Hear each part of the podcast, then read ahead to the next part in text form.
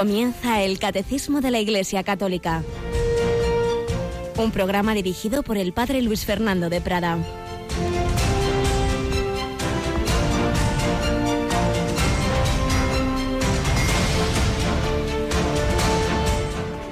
Alabados sean Jesús, María y José. Muy buenos días, muy querida familia de Radio María, todos y cada uno. Muchas veces ya pienso en nombres, rostros concretos de personas que que estáis a esta hora o desde antes escuchando Radio María, orando y pidiendo al Señor que instruya nuestra mente y encienda nuestro corazón, porque su doctrina no son así elucubraciones abstractas, sino que es para nuestra vida. Estamos viendo esos misterios de la infancia de Jesús y estábamos viendo cómo tienen infinidad de aplicaciones a nuestra vida ordinaria, a nuestro día a día. Un día este jueves 5 de mayo de 2016 que en Radio María va a ser especialmente intenso. Antes Rocío nos decía la programación, pero vamos a subrayar algunas cosas. Rocío, buenos días. Buenos días, padre, y buenos días a todos los oyentes. Bueno, jueves, primer jueves de mes, jueves víspera de primer viernes de mes, y uno de los actos de, del jubileo, y es que, por otra parte, hoy sería uno de esos jueves, de esos famosos tres jueves que brillan más que el sol, jueves santo, el Corpus Christi y el día de la ascensión. Hoy sería la ascensión, y lo es en el, en el Vaticano, donde naturalmente tienen el calendario litúrgico original, luego en casi todas las demás naciones por razones de bueno de los las legislaciones civiles que no querían una fiesta más, pues hubo que trasladarlo al domingo y lo celebraremos el próximo domingo. Pero en el Vaticano hoy se celebra la ascensión y hoy se tiene una vigilia de oración dentro del jubileo del año de la misericordia, una vigilia con, un, con una intención bastante peculiar, ¿verdad, Rocío? Es una oración por los que necesitan consolación. ¿Y la tenemos a qué hora era la vigilia, Rocío? Pues eh, vamos a trasladarnos con el Santo Padre a las seis de la tarde. A las seis de la tarde participaremos en esa vigilia de oración. Todos necesitamos una manera u otra en una época de la vida, en otra consolación. Indudablemente el Papa aquí está empezando en personas con una cruz especialmente fuerte, con una situación de desánimo, de tristeza, y con ellos y por ellos vamos a rezar con el Papa a las seis de la tarde. Pero como decía, es víspera de primer viernes de mes y eso implica en Radio María una oración también muy especial. Pues en nuestra capillita nos vamos a juntar unos cuantos voluntarios y trabajadores de la radio para rezar unidos en la hora santa frente al Santísimo. Expondremos a nuestro Señor Jesucristo en la custodia de esa pequeña capillita. No podemos invitaros a que vengáis porque cabemos muy poquitos, solo algunas cuantas personas, como ha dicho Rocío, pero a todos os invitamos a que entréis en esa capilla, en esa gran iglesia que se forma en las ondas de Radio María. Además es muy bonito que sabemos de numerosos conventos, comunidades que ponen la radio en la capilla, entonces están en la capilla, también ante el Señor haciendo esa oración. Pero no, padre, no se olvide que tenemos también las imágenes. Bueno, claro, claro, no solo pueden oírnos, pueden incluso vernos. Y es verdad que muchos dicen, no, no, yo como si estuviera en la capilla. Hay quien se pone frente al ordenador, se concentra y dice, estoy en la capilla de Radio María. Pues es verdad, quien tenga internet, y siempre decimos lo mismo, si alguna persona dice, uy, yo esas cosas, pues hombre, dígale usted a un hijo, a un sobrino, a un nieto, que le ponga, que le traiga algo para poder ver esa, en, no es en la tele, es en el ordenador. Si uno tiene internet, pues puede ver puede entrar en nuestra capilla a través de las imágenes que, por streaming, que, dicen los técnicos, podemos ofrecer. Seis de la tarde, Santo Padre, once de la noche, eh, todo siempre una hora menos, naturalmente, en Canarias, tenemos nuestra hora santa. Y recordamos que hemos empezado en esta semana la campaña de mayo, que estamos pidiendo vuestra ayuda, que para poder seguir haciendo todas estas retransmisiones, bueno, y otras más complicadas, porque el sábado por la mañanita, a las once, pues nos vamos a Mondoñedo, ni más ni menos, allí la querida Galicia, y allí tenemos una consagración episcopal, ¿verdad? Eso es, una consagración episcopal y la toma de posesión del nuevo obispo de Mondoñedo, Ferrol. No me lo pierdo. ¿eh? Allí se irán nuestra Paloma Niño y Nicolás para poder ofrecernos desde, desde esa amada tierra gallega poder ofrecernos esa, esa importantísima celebración de una iglesia diocesana, que es la consagración episcopal de un sacerdote, en este caso de un claretiano, y que toma posesión de esa diócesis que estaba vacante ese gobierno episcopal por traslado de su obispo, por cierto magnífico amigo nuestro de Radio María, don Manuel Sánchez Monje, que ahora está en Santander, que nos quiere mucho y nosotros a él. Pues para todo esto, os decía, necesitamos vuestra ayuda, necesitamos intensificar esos tres pilares de Radio María, la oración, voluntarios, estos días se están ofreciendo varias personas a distintas tareas, y los donativos pequeños o grandes y por ello os animamos que no esperéis al final de mes en cuanto podáis un empujoncito necesitamos en Radio María esta mañana podéis ir a los bancos Banco Popular Banco de Santander tenemos cuentas o mucho más fácil sin moveros de casa a partir de las 9 de la mañana 902 500 518 dando vuestro número de cuenta pues desde la Administración de Radio María pasarán el recibo por lo que digáis, un euro, cinco, diez, mil, dos mil, bueno, cada uno según sus posibilidades, para que esto siga adelante, para que tengamos esa libertad evangélica de no depender de nadie, de no tener que poner publicidad que al final te quita libertad para poder con plena autonomía anunciar la palabra de Dios. Necesitamos de tu ayuda. Y si hay cientos de miles, cien, muchos cientos de miles de oyentes, son en cambio muchos menos, quizá no llegan ni al 10% esos oyentes que son parte activa de este proyecto, que colaboran con sus donativos, con su trabajo. Bueno, pues puede ser este mes de mayo la ocasión de que tú pases a ser uno de esos oyentes activos. 902 500 518. Y para terminar este primer momento de aviso, es verdad, Rocío, recordamos que también en ese número se pueden hacer los encargos de nuestros CDs, de nuestros DVDs, que cada vez son más las personas que nos los piden. Y bueno, ya acabamos de sacar una nueva recopilación.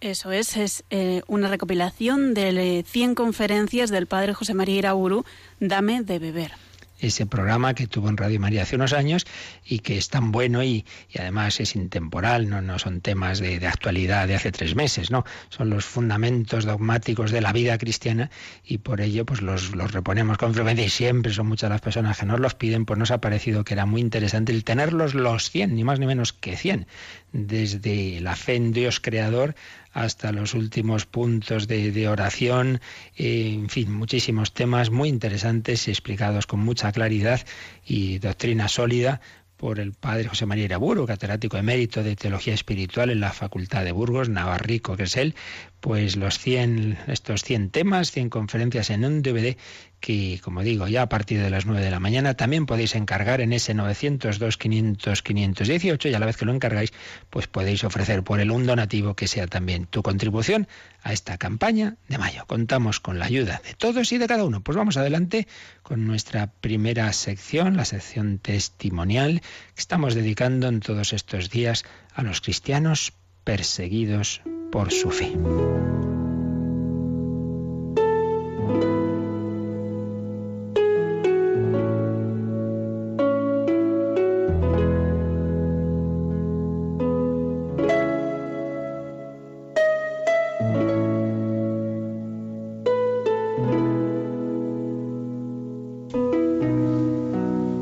Estamos entresacando algunos párrafos de este libro testimonial de Raquel Martín de Ayuda a la Iglesia Necesitada como fruto de su viaje a Irak. Y ahí nos habla, ya en la parte final, de la ciudad de Erbil. Es una ciudad, la tercera ciudad más importante de Irak, y es la capital de la región autónoma del Kurdistán iraquí. Y allí es donde muchísimos cristianos y otros perseguidos eh, que han huido de la zona ocupada por el Estado Islámico es donde se han refugiado. Y claro, ¿qué pasa? Que era una ciudad en la que vivían eh, antes de la crisis un número de personas más o menos limitado y de repente se ha disparado y llegaron casi o sin casi dos millones de refugiados procedentes de la llanura del Nínive. De esos dos millones, unos 120.000 eran cristianos. Claro, pues imaginaos una ciudad desbordada en alojamientos, en servicios públicos. Y claro, ¿qué hizo la Iglesia? Pues lo de siempre. Aquí llegan nuestros hermanos en la fe y otros que aunque no sean cristianos, pero están sufriendo. Hay que ayudarles. Entonces las iglesias cristianas se unieron para hacer frente a la crisis y se creó un comité de ayuda integrado por obispos de varias confesiones para coordinar las ayudas y para acompañar a todos los refugiados. Un comité formado por dos obispos sirio-ortodoxos, un sirio católico, uno caldeo y el arzobispo de Erbil, Monseñor Basar Guarda.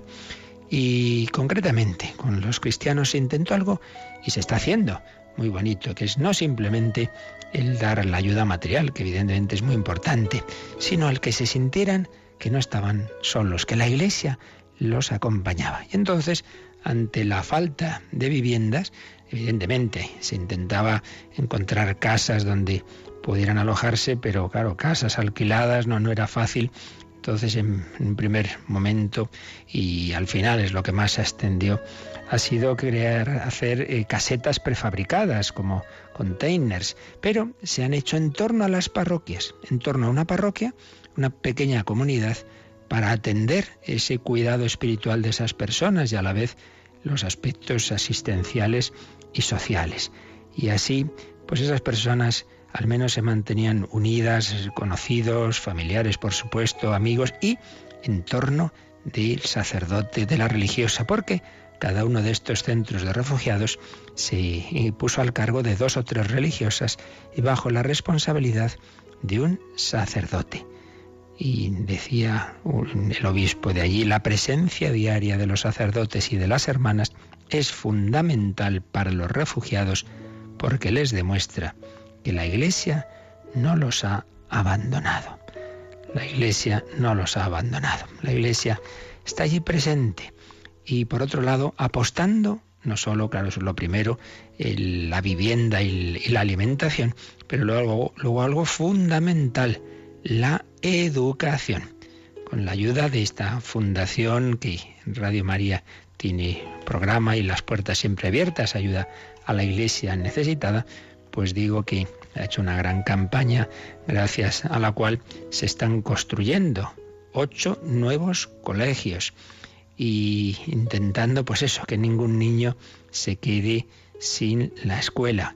Y como se han quedado pequeños, hay que hacer dos turnos. Por la mañana van unos alumnos, por la tarde van otros, unos niños pequeños que en todas estas circunstancias, en todas estas situaciones, como podemos imaginar, han sufrido muchísimo, muchísimo y cuentan los que ahí están con ellos que al principio estos niños tenían tanta violencia en su interior que cuando les regalaban juguetes los rompían.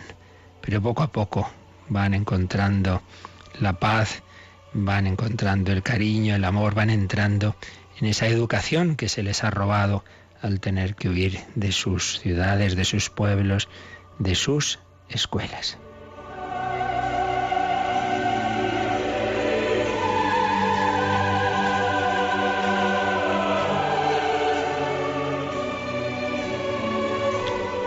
Comenta Raquel Martín, esta generación es decisiva para el futuro de los cristianos en Irak.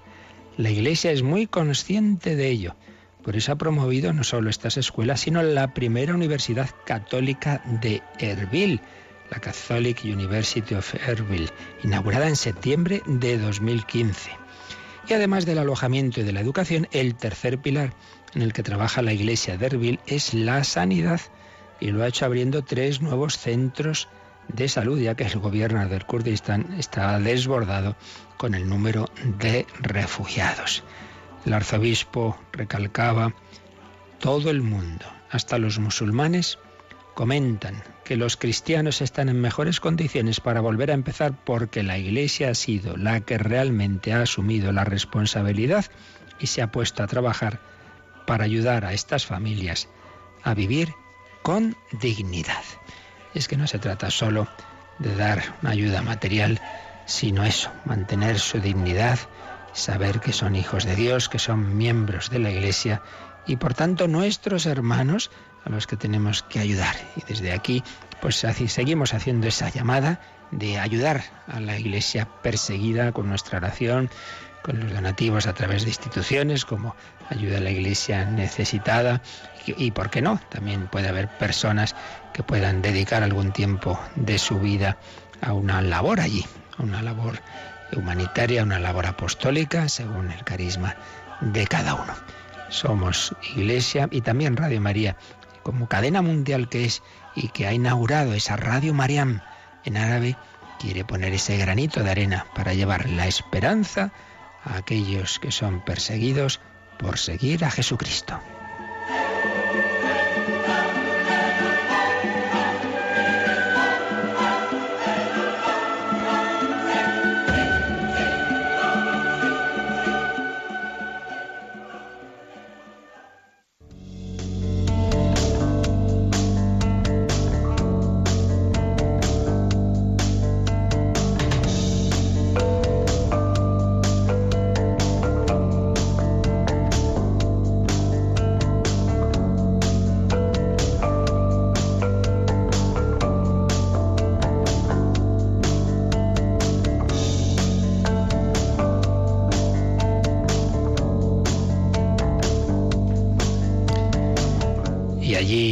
Nuestros hermanos también están celebrando a veces al aire libre en tiendas de campañas o en esas casetas prefabricadas las grandes celebraciones de la liturgia cristiana. Rocío, recordarás quizá que este joven que, que participa en dos programas de Radio María, Josué, estuvo allí alguna una Navidad y vino muy impresionado de, cómo la vivían, ¿recuerdas? Sí, nos contaba el testimonio de la ilusión con la que celebraban con muy poquito una fiesta como es la Navidad. Y lo digo pues porque precisamente estamos comentando estos puntos del catecismo sobre la Navidad y cómo hay que vivirla en el día a día, pues desde luego allí la están viviendo literalmente esa pobreza, ese no haber acogido a Jesús en la posada y tenerse que tener que nacer, digamos, en la calle. Todo esto lo están viviendo, la persecución de Herodes, pues lo están viviendo literalmente nuestros hermanos de Oriente Medio que han tenido que huir, como, como María y José, a Egipto, pues en ese seguimiento del, del Señor por no renunciar a su fe, esa frase que han dicho varios de ellos, desde gente más joven a ancianitos, mm, hemos perdido todo menos la fe. Y aquí muchas veces en Occidente es justo al revés. Tenemos de todo menos menos la fe. Pues vamos a pedir a la Virgen María que nos ayude, nos ayude a mirar a su Hijo y que aumente nuestra fe. Estábamos viendo estos números del catecismo sobre nuestra comunión con los misterios de Cristo y concretamente estamos en el misterio de Navidad. Habíamos comentado el número 525, un número precioso que recuerda cómo Jesús nació en la humildad de un establo, de una familia pobre, como los pastores fueron los primeros testigos y, comentábamos pues cómo es un misterio este de la Navidad que nos enseña muchas cosas, misterio de providencia, como Dios se sirvió de las circunstancias humanas, como el edicto de Augusto, para que Jesús naciera donde Él quería, misterio de fiarse de Dios, sin quejas, de aceptar esa voluntad divina, misterio de providencia, misterio de pobreza, todo, todo lo que vemos aquí pues va en esa línea de la pobreza, eh, de pobreza de María y de José, pobreza por la que no hay sitio para ellos, por la que tiene que nacer en ese establo, por la que los que van primeros a verle no son los ricos del pueblo, sino que son los, los pobres pastores, misterio de pobreza que nos enseña ese estilo propio del cristiano, de la austeridad. Me viene a la mente el recuerdo de una mujer que mm, cuando ya se convirtió a una vida cristiana seria, porque hasta entonces pues no la había llevado, pero en torno a los 40 años, pues entró en una vida cristiana más seria, me contó que ella nunca lo había dicho, que que ya se había sentido avergonzada porque, bueno, había nacido eh, también bueno, en, un pueblo, en, prácticamente en, un establo y que ya se sentía avergonzada hasta que, pues, meditó en esto y se dio cuenta de que Jesús había nacido así y entonces ya estaba tan contenta. Eso ya no era para ella motivo de vergüenza, sino todo lo contrario, de alegría, de parecerse más a Jesús. Pues es verdad, tenemos que tomarnos en serio las bienaventuranzas. Es que no nos las creemos. Salimos de misa, hemos oído bienaventurados los pobres, de ellos es el reino de los cielos. Ay de vosotros los ricos y tal. Y salimos, ay fíjate pobrecito, no sé quién, qué desgracia se ha arruinado. Oiga, acabamos de decir bienaventurados los pobres. ¿En qué quedamos? No nos lo creemos. Seguimos muchas veces midiendo las cosas en esos términos humanos y no acabamos de creer que, que, el Señor tiene una preferencia por, por la pobreza y que es más fácil más fácil. No decimos que sea imposible ser rico y santo, ¿no? Hay habido ricos santos, pero es más fácil llegar a la santidad desde la pobreza que desde esa riqueza, que es verdad que que ahí el Señor también hay personas a las que da una serie de bienes y a los que pide la, la pobreza espiritual, el desapego total, estar dispuesto a dejarlo y por supuesto bienes que le da para que hagan el bien con ellos, para que compartan, sí. Pero de entrada esa, ese principio general en la duda es mucho más seguro siempre la pobreza que Dios mismo escogió. Misterio de providencia, misterio de pobreza, misterio de pureza y virginidad que, vemos también, ese, nacimiento virginal, María Virgen, José Virgen, Jesús Virgen también, misterio de amor rechazado, el amor de Dios que viene a la tierra y, nuevo sitio para él en la posada, y misterio de alegría, esa alegría que sale por todas las líneas de estos misterios de la infancia, como nos cuentan San Lucas y San Mateo. Alegría desbordante, el mundo te da placeres, el placer se puede comprar, pero en cambio la alegría interior no se compra. Esa brota de la unión con Dios, esa brota de vivir en su amor, en su presencia, esa brota de hacer el bien y de tener contigo a Jesús y de saber que nunca estás solo. ¿Cuántas personas se sienten solas? Y no tengo a nadie, o sí lo tengo, pero como si no lo tuviera, mi marido no me escucha, me dejan sola, solo, mis hijos no vienen a verme. Bueno, el cristiano que vive la fe en serio en realidad se da cuenta de que nunca está solo, que tiene con él a Jesús, a María y a José y por ello la alegría. Un misterio, pues como decimos, que no es solo para que lo celebremos dos semanas en, en la Navidad, sino para que aprendamos de él en todo momento. Este misterio nos enseña esa encarnación de Dios, que Dios ha amado este mundo concreto, este mundo real, y que la riqueza infinita de Dios ha llegado a asumir la suma pobreza que dice San Ignacio en los ejercicios de, de Jesús. Y es que lo que el Señor buscaba y busca no son riquezas, sino un corazón que le acoja. Darle el corazón. ¿Puede nacer Jesús en tu corazón? Y fijaos que el Señor quiso necesitar del cariño de una madre. Dios se hizo niño para mendigar nuestro amor. Jesús te pide ser abrazado y ser acogido por ti como ese niño pequeño que abre los brazos y que espera que le cojan en brazos.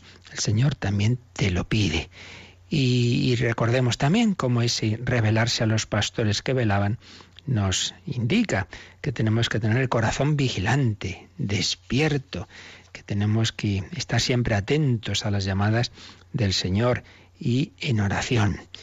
Y, también vemos la condescendencia de Dios en haberse hecho tan, tan asequible, tan accesible.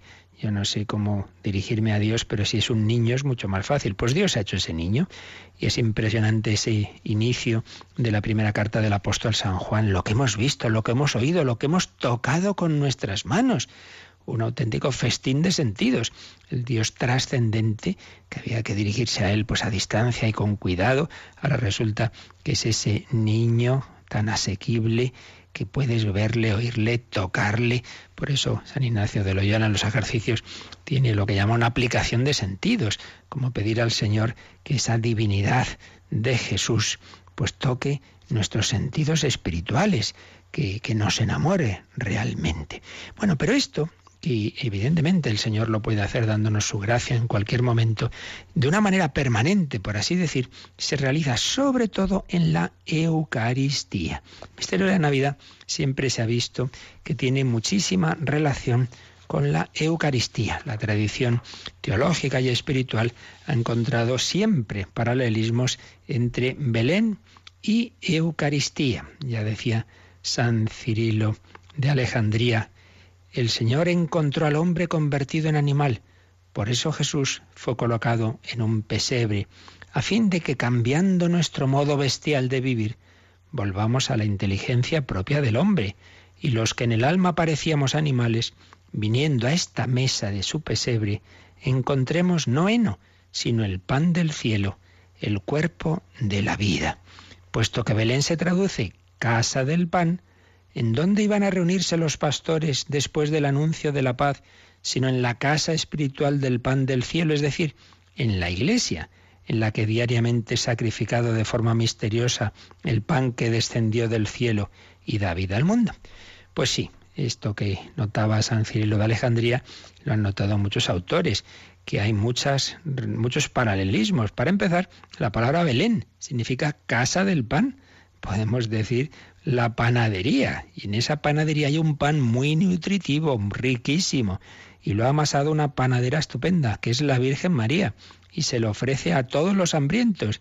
En primer lugar a los pastores, luego unos días después a los magos. Casa del pan, un nombre, Belén, un gesto. María reclinó, depositó, acostó al niño en el pesebre. Ese reclinar Ahí viene también la palabra clínica, donde la gente se acuesta, se encama. Este gesto de María es como el gesto del sacerdote que cuando pone la forma recién consagrada en el pesebre, eh, perdón, el pesebre, en el corporal, pero bueno, eso, que el corporal viene a ser como ese pesebre. El pesebre está abajo, hay que arrodillarse para reclinar al niño. María sería la primera adoradora del, Santísimo. Pues también el sacerdote se inclina, se arrodilla, hace la genuflexión ante esa Eucaristía, ante ese pan recién consagrado. Un gesto, la adoración, el reclinar, el acostar al niño para adorarle. Un objeto, pues también el paralelismo aumenta, señala el gran biblista, conocedor del griego bíblico, el padre Manuel Iglesias, que la palabra patena, donde el sacerdote reclina la sagrada forma, entró en nuestra lengua a través del latín, pero no viene del griego patane, plato fuente, plato o fuente, sino del griego fazne, que significa, ¿saben ustedes el qué? Significa pesebre. Fatne, que significa pesebre, es el origen de patena. Toma ya. Esto sí que no nos lo esperábamos. El pesebre de Belén se ha convertido en la patena donde reposa el Hijo de Dios en nuestras misas. Y San Juan de Ávila pues hacía también el paralelo de que ese Jesús que llamó a través de María y de José a las puertas de la posada y hubo sitio para él, es como la Eucaristía que está pidiendo ser acogida, que nos preparemos a acogerle comulgando. Y ya en su época decía, pero bueno, que ha habido aquí muchos que no han comulgado en esta Pascua, en esta Semana Santa, pero ¿qué es esto? Y que hay que recibirle, pero hay que recibirle bien. Decía, cuán grande ha de ser nuestra santidad y pureza para tratar con Jesucristo, que quiere ser tratado de brazos y corazones limpios y por eso se puso en los brazos de la Virgen y José fue también Virgen limpísimo para dar a entender que quiere ser tratado así. ¿Por qué no habéis comulgado en Pascua? gritaba doctor de la Iglesia, apóstol de Andalucía, San Juan de Ávila. ¿Por qué no la habéis, por qué no habéis comulgado? ¿Qué es esto? Que anduviese una hostia consagrada rogando darme posada y que unos por comer, otros por jugar y por unos malos deleites no han querido recibir al mismo que traía la Virgen en las entrañas. Sois como los de Belén y aún peores. Pues sí, ese Jesús que pidió posada en Belén, hoy pide posada en la Eucaristía. Tomad y comed. Jesús está gritando desde la Eucaristía pero no venís, pero es que, pero no has venido a misa este domingo, no has recibido al Señor. No, es que tenía que hacer esto, lo otro, siempre hay cosas más importantes. También los de Belén tenían cosas más importantes y se quedaron sin la visita anunciada durante siglos. Eucaristía, presencia, prolongación de la Navidad. Hoy también es Navidad, hoy también hay ese pesebre vivo. Hoy también el Señor necesita un pesebre. Vamos a pedirle que le hagamos posada en nuestro corazón en sus distintas formas de presencia y concretamente en la presencia eucarística. Necesito un pesebre, dice nuestro Dios. Necesito un hombre que se ponga a disposición. Necesito un pesebre Necesito un corazón. Necesito un hombre donde pueda nacer yo. Necesito un pesebre sin riquezas y en paz. Necesito un hombre sin miedo y en libertad. Necesito un pesebre para quien contigo va. Necesito un hombre donde nazca la unidad. Necesito el pesebre de la cueva de Belén. Necesito a María y al bueno de José. Necesito el pesebre, a la mula y al buey. Necesito de tu vida donde pueda nacer.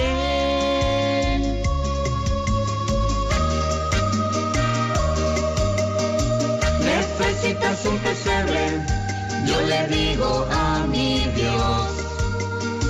Necesitas un hombre que se ponga a disposición.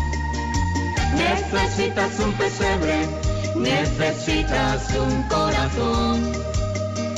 Necesitas un hombre y ese hombre puedo ser yo. Necesitas un pesebre, le ofrezco a mi Dios. Necesitas un hombre que se ponga a disposición. Necesitas un pesebre, necesitas un corazón. Necesitas un hombre y ese hombre puedo ser yo. Están escuchando el Catecismo de la Iglesia Católica con el Padre Luis Fernando de Prada. Ese hombre puedo ser yo, claro que sí. Tú también, querido oyente, estás llamado a abrir el pesebre de tu corazón. Recuerdo un gran amigo en tiempos jóvenes que en una ocasión dijo, Jesús nació en un pesebre para acostumbrarse al pesebre de mi corazón. Muchas veces decimos ahí yo, pues si no soy digno, pues claro, ya lo decimos antes de comulgar, Señor, no soy digno de que entres en mi casa. Claro, hay que eh, tener, y si tenemos pecados graves, primero hay que confesar, pero aunque así siempre seremos indignos. Entonces no dejes de acercarte a la Eucaristía por ello. Jesús va al pesebre de tu corazón. Papá Benedicto XVI en su primera encíclica de Euscaritas es con esa profundidad y gran cultura que, que, tiene, decía, si el mundo antiguo había soñado que en el fondo el verdadero alimento del hombre, aquello por lo que el hombre vive, era el logos, la sabiduría eterna, ahora este logos se ha hecho para nosotros verdadera comida como amor. Y en otro momento decía, el pesebre se ha convertido en el símbolo del altar sobre el que está el pan, que es el propio Cristo la verdadera comida para nuestros corazones. Y vemos una vez más cómo Él se hizo pequeño, en la humilde apariencia de la hostia de un pedacito de pan. Él se da a sí mismo. Él se hizo pequeño. Y de esto nos va a hablar el siguiente número del catecismo, porque todos estos misterios tienen infinidad de implicaciones para nuestra vida espiritual y moral. Por eso, Rocío, vamos a ver qué nos dice el número 526. Hacerse niño con relación a Dios es la condición para entrar en el reino. Para eso es necesario abajarse, hacerse pequeño. Más todavía, es necesario nacer de lo alto, nacer de Dios, para hacerse hijos de Dios. El misterio de Navidad se realiza en nosotros cuando Cristo toma forma en nosotros. Navidad es el misterio de ese admirable intercambio. Y viene una cita de una antífona clásica de la liturgia de las horas en la octava de Navidad que dice así. Oh admirable intercambio, el creador del género humano, tomando cuerpo y alma, nace de la Virgen y hecho hombre, sin concurso de varón, nos da parte en su divinidad. Pues bien, este número muy profundo, dentro de su aparente sencillez, nos enseña básicamente dos, dos cosas. Por un lado, la infancia espiritual. Hacerse niño con relación a Dios es la condición para entrar en el reino. Y para eso es necesario abajarse, hacerse pequeño, nacer de lo alto, nacer de Dios para hacerse hijos de Dios, hacerse niño. La infancia espiritual, ¿qué quiere esto decir? ¿Que tenemos que ser así como niños atontados? No, evidentemente que no se trata de infantilismo, se trata de que la relación de un niño con sus padres, en el sentido, por supuesto, de saberse y sentirse querido, guiado y, por supuesto, el niño pequeño, pues con humildad de que le tienen que llevar a todas partes, que tiene que recibir todo, que es alimentado, que, que es llevado, y que cuando quiere algo, pues evidentemente no piensa en conseguirlo yo, sino que lo pide. Pues en ese sentido, siempre tenemos que ser así con Dios, porque nosotros no llegamos a, una, a decir, bueno, ya soy mayor, entonces ya no tengo que pedir las cosas a Dios, ya las consigo yo por mis fuerzas. Pues no, Señor.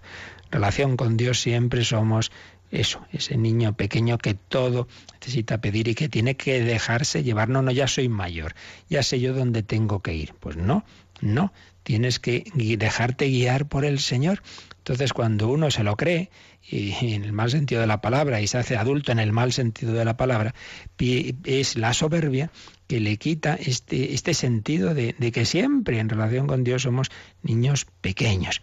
Por eso es tan importante, y lo dice Jesús, si no os hicierais como niños, no entraréis en el reino de los cielos. Claro, como todo en esta vida, las palabras pueden tener distintos sentidos. Hay un sentido eh, negativo también, de, de, que hablamos de infantilismo, ¿no? Entonces uno, pues nada, lo que podría madurar por su esfuerzo no, no, no quiere y simplemente que le den todo hecho. Y está claro que no va por ahí la cosa. Sino en este sentido, de que siempre seremos criaturas y hijos que en relación con su padre tienen que ser conscientes de que es el padre el que tiene que decirles por dónde hay que ir y el que, del que necesitamos la gracia para hacer su voluntad. Y por eso lo primero y fundamental, no solo en los inicios de la vida espiritual, sino también en, al final, siempre es la oración de petición. No pensemos que es bueno, eso es para los que están empezando y luego ya yo ya soy de oraciones elevadas y yo solo alabanza a Dios. Oye, oye, la petición es fundamental. Pedid y se os dará. Y recordad que en esa parábola del fariseo y el publicano, el fariseo no pide nada, solo da gracias. Te doy gracias, Señor, porque yo rezo, porque yo ayuno, porque yo hago obras de caridad, porque no soy como ese publicano. No pide, porque se cree que no necesita nada, que ya él es bueno por sus fuerzas. ¿Veis? Ahí está el error. Ahí está el gravísimo peligro. En cambio, el publicano solo pide. Oh Dios, ten compasión de mí, pide misericordia, ten compasión de mí, que soy un pecador, que soy un pecador. Pedir, hacerse niño, como niños en este sentido, de humildad.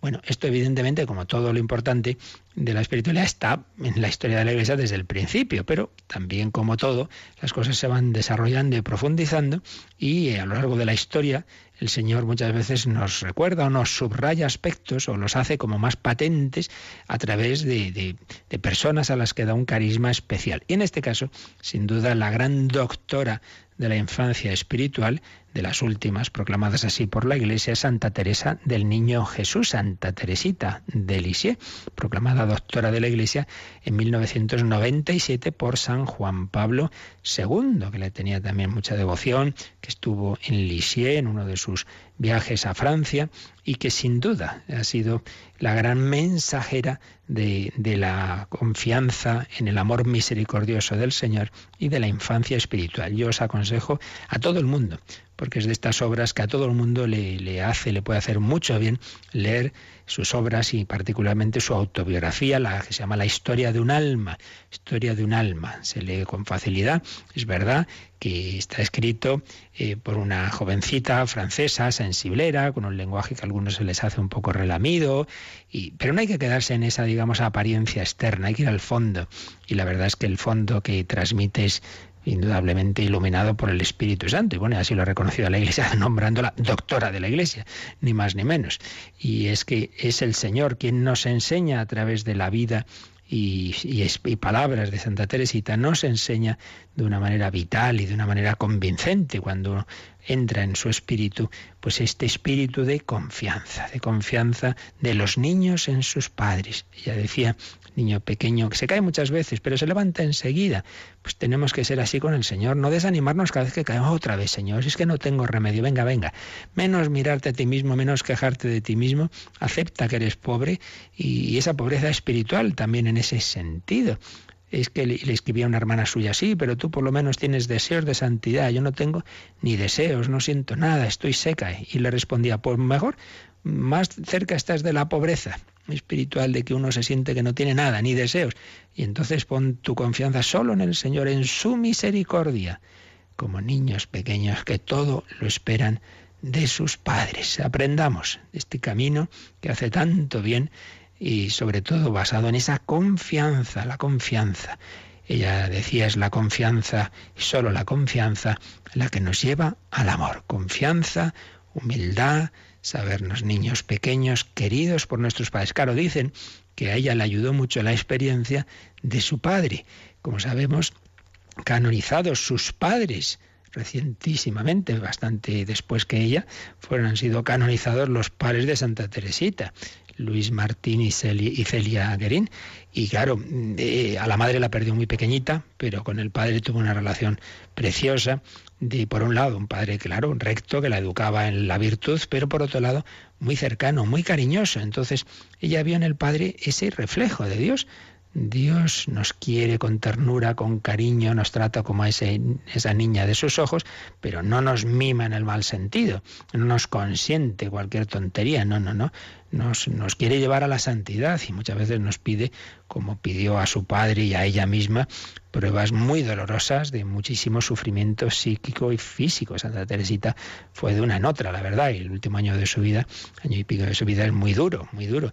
Pero ella en el lecho de muerte, en una agonía terrible, repetía, no me arrepiento de haberme entregado al amor. Yo os aconsejo, repito, leer o releer la historia de un alma, porque a través de ella el Señor yo creo que nos infunde mucho esto que aquí pide el catecismo, esa infancia espiritual. Pues otra de las implicaciones de este misterio de Navidad, hacernos niños en este sentido que el Evangelio siempre nos ha dicho que es necesario, que es puerta para entrar en el reino de los cielos. ¿Y cuál es la segunda idea que vemos en este número 526?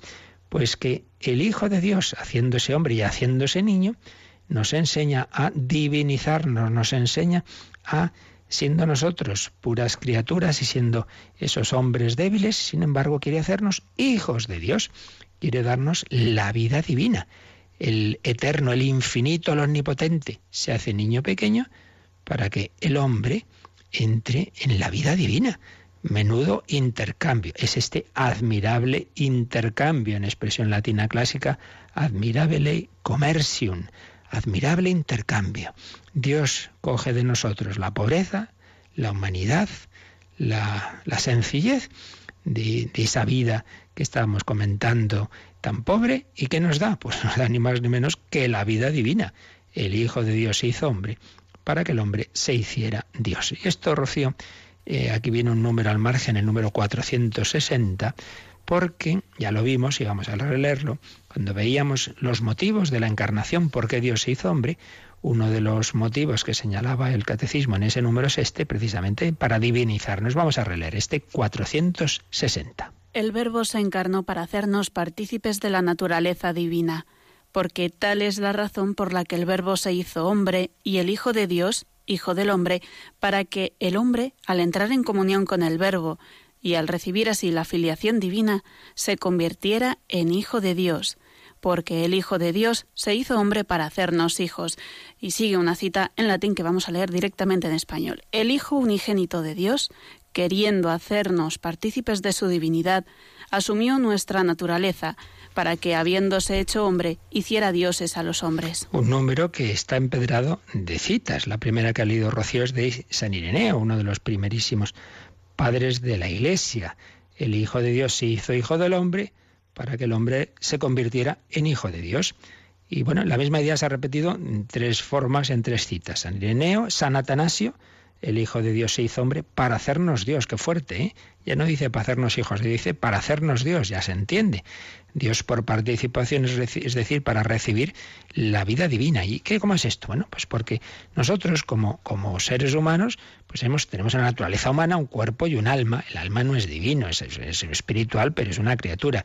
Pero por la gracia de Dios, que es la gracia, la participación en la vida divina, el Espíritu Santo entra en nuestra alma por el bautismo, es el gran medio ordinario de recibir la vida divina. Entonces, por la gracia yo ya no soy mero hombre, ya soy Dios con minúscula y, y entre comillas por participación, hijo de Dios, hijos en el Hijo, que se dice, el Hijo eterno de Dios, nos mete en casa, nos mete en su corazón y en ese ascensor subimos al Padre. Nadie va al Padre sino por mí, yo soy el camino, la verdad y la vida.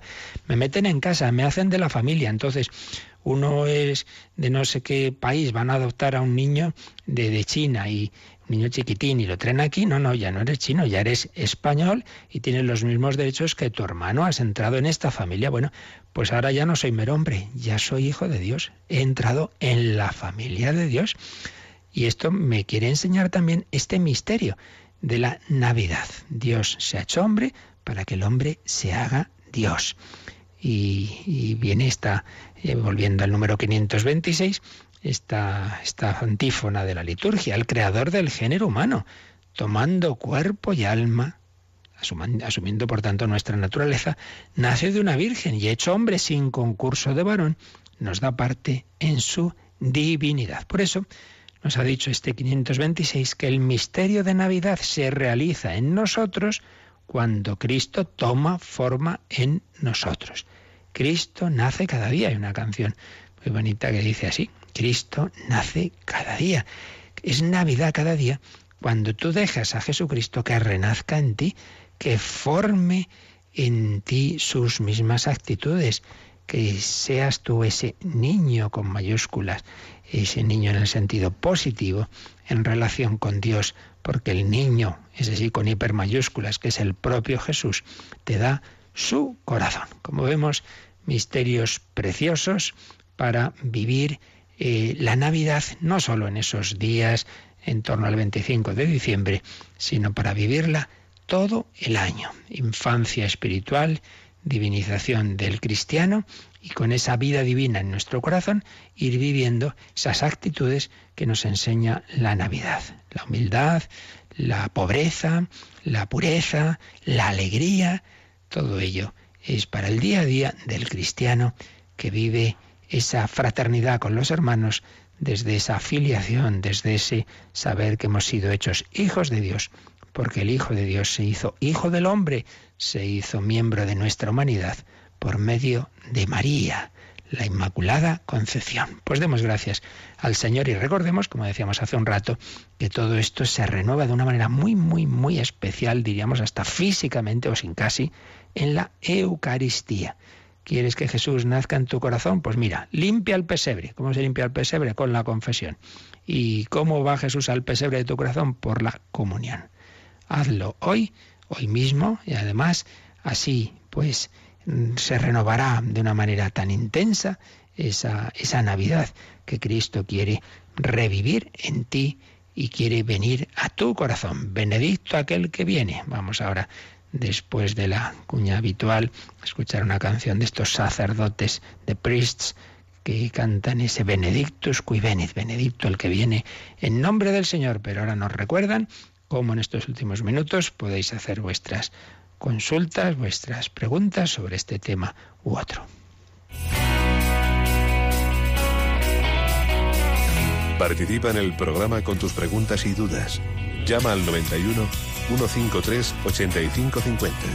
También puedes hacerlo escribiendo al mail catecismo arroba radiomaria.es.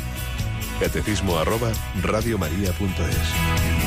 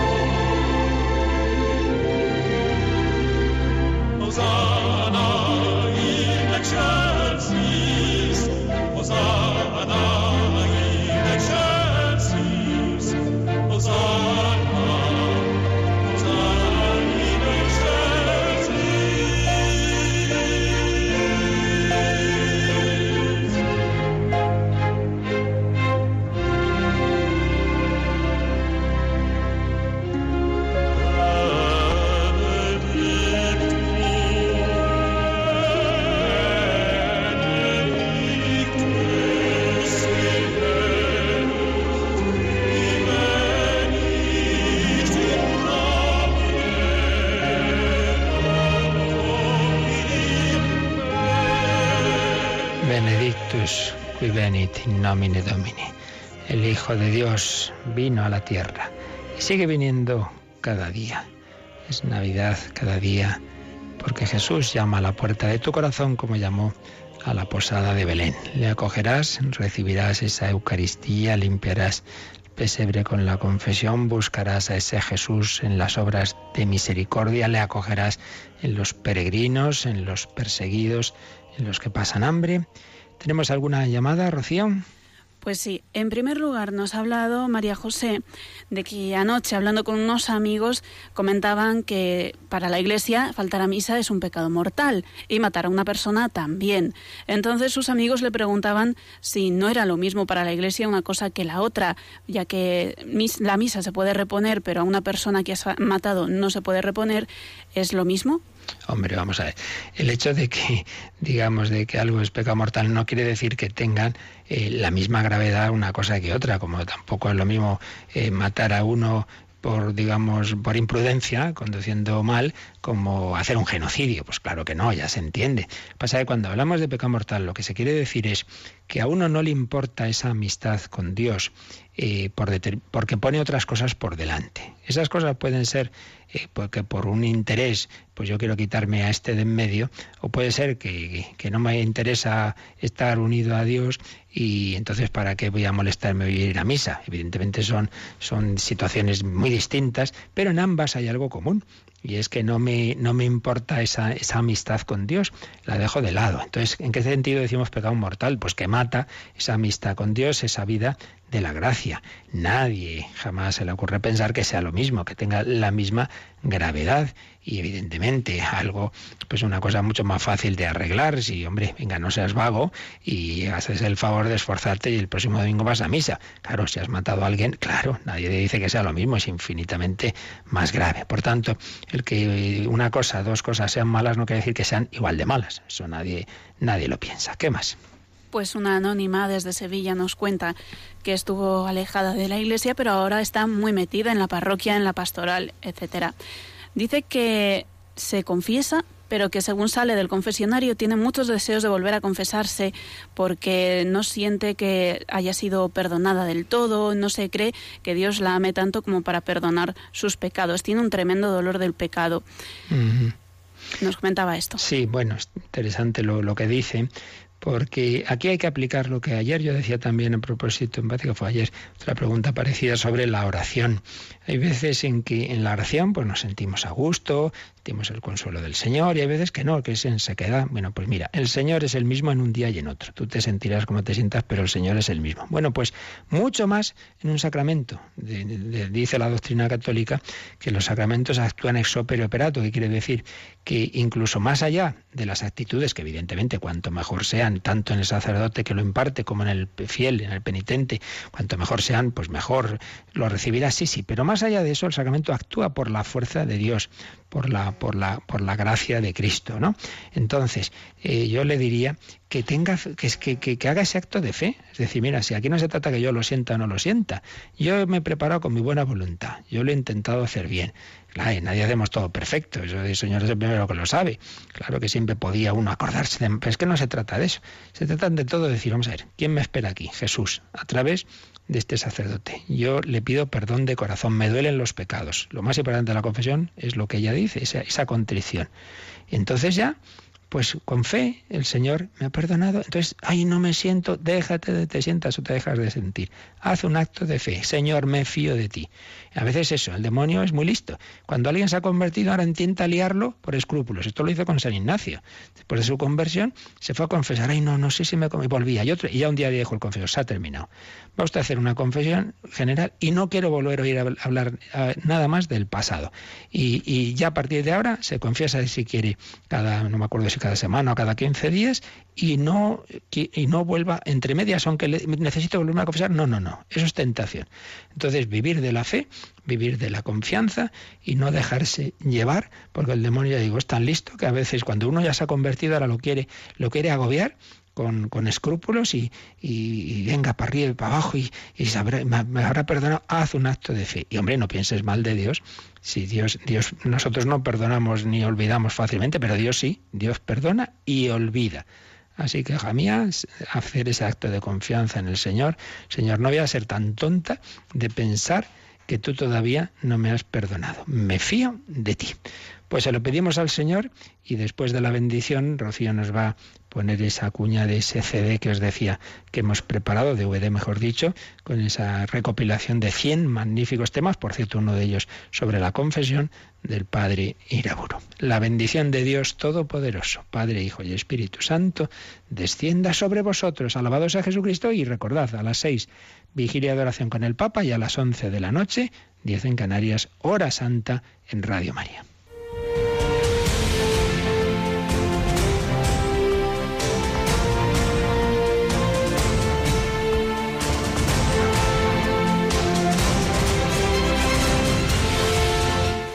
Han escuchado en Radio María el Catecismo de la Iglesia Católica. Un programa dirigido por el Padre Luis Fernando de Prada.